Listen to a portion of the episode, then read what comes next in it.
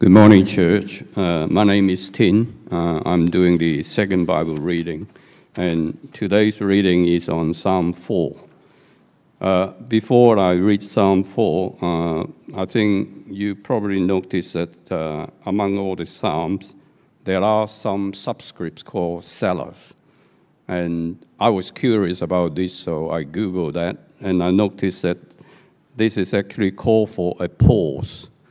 Uh, I imagine these are actually some which are sung in the Old Testament days uh, as a liturgy.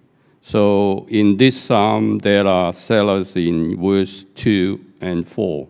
So I will make a slight pause there uh, as I read through the psalm. And it's Psalm 4, which is another psalm written by King David. Answer me when I call to you, my righteous God. Give me relief from my distress. Have mercy on me and hear my prayer. How long will you people turn my glory into shame? How long will you love delusion and seek false gods? Know that the God has set apart his faithful servant for himself. The Lord hears when I call to him. Tremble and do not sin when you are on your beds. Search your hearts and be silent. Offer the sacrifice of the righteous and trust in the Lord. Many, Lord, are asking, Who will bring us prosperity? Let the light of your face shine on us. Fill my heart with joy when their green grain and new wine abound. In peace I will lie down and sleep. For you alone, Lord, make me dwell in safety. This is the word of the Lord. Thank you, Tin. And let me encourage you to keep your Bibles open to Psalm 4. We will work our way through it. And we will reflect on the words of this prayer. And, and may God teach us what we must learn. Let's join in prayer once again. Heavenly Father, as we reflect on these words, these are inspired words, inspired prayers which teach us of you and how we are to come to you each night. We pray, Lord, that you teach us what we must learn, that we will come to you with humble obedience. We pray these things in Jesus' name. Amen.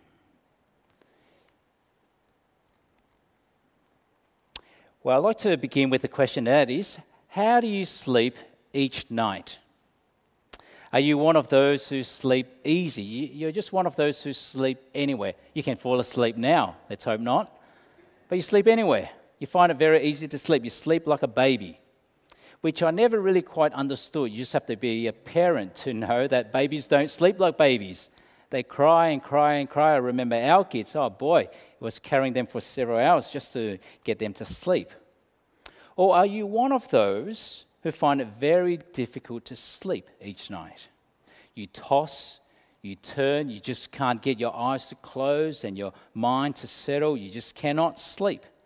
I remember when our kids were a bit younger and they can't get to, couldn't get to sleep. And, what, what, what do we tell them? Just like any parent, well, count sheep. Get to 99 and you'll fall asleep. And if that didn't work, they come out again and we say, well, now do your maths times tables in your mind. Why? Because you have to be good at maths. That sometimes works. But I'm sure we all know what it's like to go to bed as the city has turned off its lights and all the doors in our homes are all locked up and the family has snugged themselves into bed. And we go to bed and our mind is still troubled. Our heart is still racing. Our soul is unsettled. Have you experienced that? There is no rest in bed. There is no peace at night. Only despair and disappointment and heartache and pain and sorrow. And when you finally bring yourself to sleep, you wake up in the middle of the night, breaking out in sweat, and you're feeling just the same way you went to bed with all that tension and all that pressure. And there's no way getting back to sleep. You see, how we sleep each night reflects a lot about us. It reflects something of our heart. It reflects whether we have peace and security. One of the most beautiful pictures of sleep in the Bible is that of Jesus Christ himself. Remember when he was with his disciples out on the boat in the middle of the Lake of Galilee, and there was a storm raging outside. The boat was being swamped by the waves, the wind was blowing, it was thundering. They were in grave danger. And what was Jesus doing? He was fast asleep, without a care in the world, without any fear, without any fear of danger. It's just a beautiful picture of sleep. That's the type of sleep I want each night. So, how do you sleep like that? How do you sleep like that when our minds are filled with worries, emails to reply, people to speak to, bills to pay? When our hearts are filled with despair, and when our souls are frightened, not just by the night, but what may happen the next day? Well, this psalm is for you. This psalm is for us because we get to listen in on the prayer life of King David and learn from him. You see, Psalm 4 is an evening psalm. It's an evening prayer, a prayer you pray before you go to bed. It's paired with Psalm 3, which is often seen as the morning psalm. As you face the day, that is Psalm 3. As you go to bed, that is Psalm 4. You reflect on the day. You hand it all back to God, entrusting my cares to the God who cares for me as I go to bed. And so let's have a look at this psalm. David begins here with his prayer with a plea to God. And he begins quite audaciously, do you see in verse 1? It doesn't seem like it's fitting language to use with God. Look at verse 1. Answer me when I call to you. I mean, that sounds a bit like me speaking to my children. Answer me when I call to you, when I'm shouted them from the other side of the house. Answer me. I'm your father. But here, David there was certainly no sense of rudeness, but rather it was an impassioned plea. And you would plead the way David did when you face the type of troubles David did, when they were all welling up as you go to bed. Now, we're not exactly sure what was the historical background behind this psalm, but if this psalm was paired with Psalm 3, then perhaps as David went to bed, no longer in his palace, but perhaps in a cave somewhere. As he went to bed, what was on his mind was his son Absalom, his own flesh and blood, who was still after him and wanting him dead. Now, I can't even imagine going to bed with that feeling, can you? I mean, to go to bed, to imagine your son who is after you, it's, agonizing, excruciating, piercing to the heart. I mean, to be hated by an enemy. You go to bed, your enemy hates you. Well, it hurts, but it's expected. You go to bed and a brother hates you. That hurts a, whole lot more. But you go to bed and your son hates your guts. It's like a thousand swords stabbing into your heart. How do you go to sleep? And so, David, in his impassioned plea, as the day comes to an end and the night closes in. Verse 1 again Answer me when I call to you, O my righteous God. As everyone else, they've all gone to sleep. I have but you, my God, to call out to. Which means here, David is recognizing that he is coming to the one true God who is righteous. He calls his God my righteous God, the one who sees everything, the one who sees all the secrets within our hearts. Nothing escapes his all seeing eye. And that's why this verse is also translated in some Bibles God who vindicates me. You see, at the end of the day, I come not to a human judge, but I come into the throne room of God Himself, the divine judge, my righteous God who vindicates me. And what was his plea? What was his confidence? Well, he remembers how God has acted in the past. You see that in verse 1.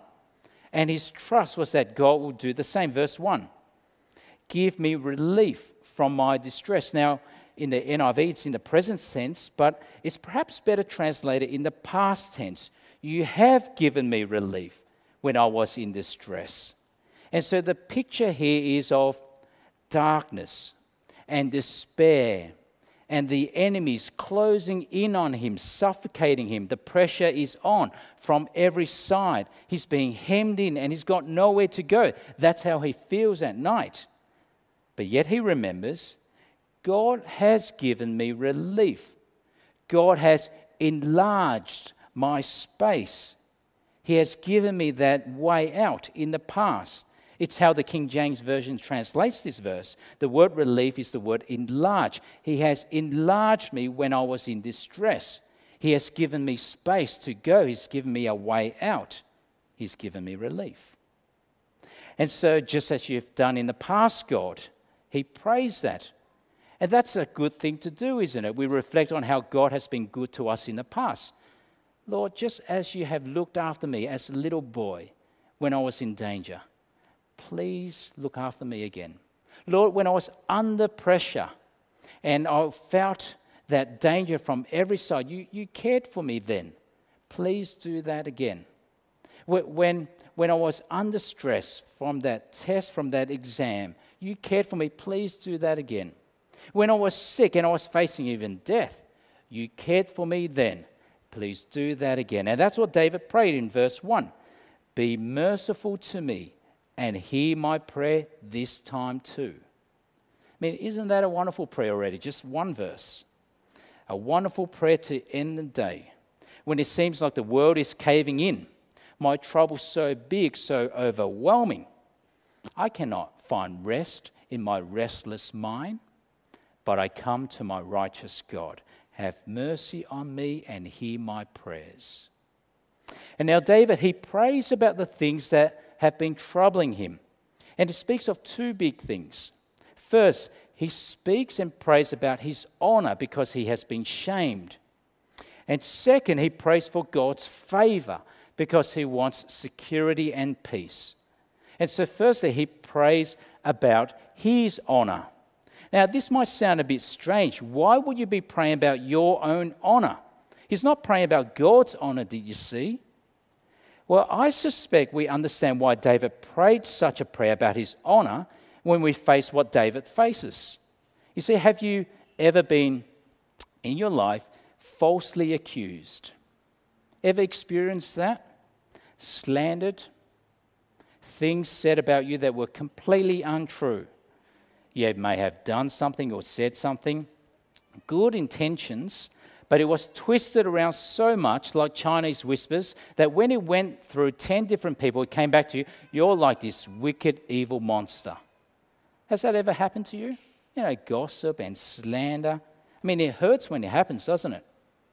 Well, for David, you see, as the king of Israel, as God's anointed ruler, people were out to get him, not just behind his back, but he was publicly shamed and despised. And you can just imagine what they've been saying to him. Can you imagine what they would have said to him? I mean, where's your palace now, David? You're stuck in a cave. You might be king, but you're a lousy king at that. In fact, you're no longer king. You may have been a wonderful warrior, but what a mess of a father you are. You can't even keep your own sons in line. They hate you, and it's all your fault. Try going to sleep with those thoughts running through your mind.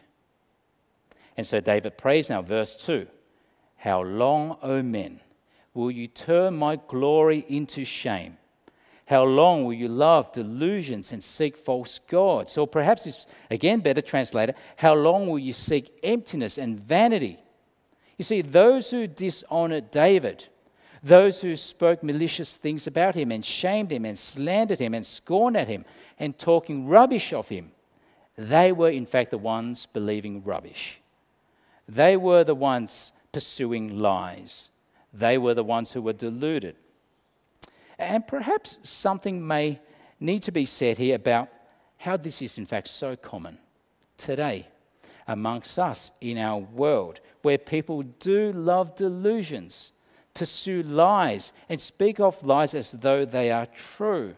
I mean, I don't know about you, but I find it really hard to believe what I read in the newspapers today. Especially depends which one, but you may know which one I'm talking about. It's very hard to believe what they speak, what they share, what they report. Trial by media, not by justice. But to be a Christian means we are on about the truth. No delusions, no lies, let alone, alone be ones who spread it. And so, what did David do when his honor was shamed? When people did not treat him with the respect that was his due? When people treated him like rubbish rather than the king? Well, notice where David's honor rests. It was not with the opinion of men. Do you notice that? It was not even with the opinion of the devil. No doubt the devil would have been taunting him all night. But it laid with the opinion of God. You see, when you go to bed and all that fills your mind were the abuses, the words, the harsh words spoken to you, about you, the lies, if I go to sleep thinking about all those things, it is not going to be a good night's sleep my heart will remain unsettled. But if I go to bed, remembering that my honor is what God has bestowed upon me, I go to bed remembering what God thinks of me. It is God's opinion that matters most. I have rest. And that's what David did. Look at verse 3 now. Know that the Lord has set apart the godly for himself. The Lord will hear when I call to him. David's saying, Who cares what people think about me? Who cares what this world thinks about me? Who cares what my manager, my colleagues, my friends think about me? I belong to God. He has set me apart and I belong to Him. The New Testament will call that adoption. I'm a child of God's. He is mine and I am His mean, there's no greater honor bestowed upon any creature of God than for God to say to you, to look at you and to say, out of all the people, you are mine, and I have set you apart. And so David prays, remembering his honor, his significance, his worth comes from God and not from men. I'm a child of God, and I can rest easy in that. But of course, David was here quite realistic about the anger he still felt. He was still fuming inside. And I'm sure many of us, we know what it feels like to go to bed angry. When you're repeating the conversations in, in your mind, you're replaying it, you're replaying that conflict, that battle, and you're working out, well, how will I get this person back? You're scheming, you're plotting. But you see, David was wise enough to talk himself out of it. Do you see that? Verse 4 In your anger, do not sin. When you are on your beds, search your hearts and be silent. You see, anger in and of itself is not wrong, but it is so, so easy to sin when you are angry. Just think about the last time you sinned. Was it because you were angry? Instead, we go to bed, when we go to bed angry, we search our hearts. We be silent. We reflect and we lay it all out before the Lord. In the premarital course that Yvonne and myself run for couples, on one of the sessions, one of the topics we focus on is anger. Because what marriage is there where there is no conflict and no anger and no seasons of anger. And so we consider this verse, but quoted in Ephesians 4, which reads, In your anger, do not sin. Do not let the sun go down while you are still angry, and do not give the devil a foothold. You see, if we allow anger to fester, our hearts to rage, for it to bubble up and grow, it will consume us. I mean, I've seen it. I've seen it many times even in myself. And I'm sure you have too. And I'm sure we agree anger can not only destroy relationships, but it in fact poisons the heart. And what a weight that is to carry. Night after night, week after week, year after year, to go to bed angry. There is no peace in that. Instead, here we learn from David, verse 4 offer right sacrifices and trust in the Lord. As I go to bed, I do not want to offer the Lord a day where I've been angry, where I've been hateful, thoughtless, vengeful, nasty. Here's my day, Lord. Accept it, please. No. Instead, I want to offer a day to the Lord where I've lived it out as a sacrifice to Him. When I've done well today, Lord, it's because you have enabled me by your grace. But where I have failed, Lord, please forgive me. Where I have made mistakes, please cover over those mistakes. The sacrifices of God are a broken and contrite heart. Here's my day, Lord. Please accept it. And so, David, here in this prayer, firstly, he prays about his honor. And he trusts that his honor lay not with people, but with God. God has set him apart for God. That is where his worth laid. And now, secondly, finally, David prays for God's favor. You see, we all want good things to happen to us, don't we? We chase after good things, the new things, the expensive things, the beautiful things. And that's why this question was asked. Verse 6 Many are asking, Who can show us any good? Who can show us any good? Perhaps in context, those who were loyal to King David, those who followed him around, those who fled with him and are now stuck in the cave with him. Well, they were probably questioning what good can come out of all of this? Who's going to do good to us? Who's going to do good for us? Now, how would you answer that? How would you answer that question? Who can show us any good? Well, I think the Australian way is well, you have to do good for yourself. It is up to you. You have to look after number one. You want good to happen to you, you're the one to do it. If you don't live your dreams, someone else will live your dream. And if you don't do that, you'll lose out. And you don't have to go far in the, over the internet or the magazines, Women's Weekly, not that I read that, to find these self help, positive, cliche tips like just follow your heart. I mean, what a terrible idea that is. The human heart is deceitful above all things. And so, what should you do? How should you answer that question? Who can show us any good? Well, you see, David knows the secret. It's not finding it from within, it's not finding it from anyone else, it's not finding it in stuff I can get my hand on. It is finding it in God Himself. And what we have here is a bit like the Aaronic blessing. What is good comes from God. What is good is to have the favor of God, for God to look upon us with favor rather than to turn his face away in anger. And so, verse 6 let the light of your face shine upon us, O Lord. Or in the Old English, it is lift up the light of your countenance upon us as I lay me down to sleep, it is with the favor of God. And that's why David was able to say in verse 7 now, have a look. You have filled my heart with greater joy than when their grain and new wine abound. I mean, we know that, don't we?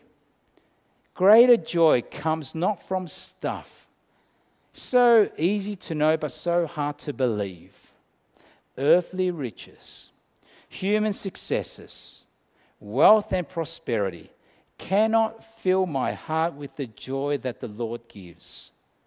I might go to bed each night and my bank account is busting as it seems, as it seems. I might go to bed without any debt whatsoever. I might go to bed with stacks and abundance, more than I can count. But that all those things will not be able to quieten my soul. All those things will not stop the harassing voices and thoughts in my mind.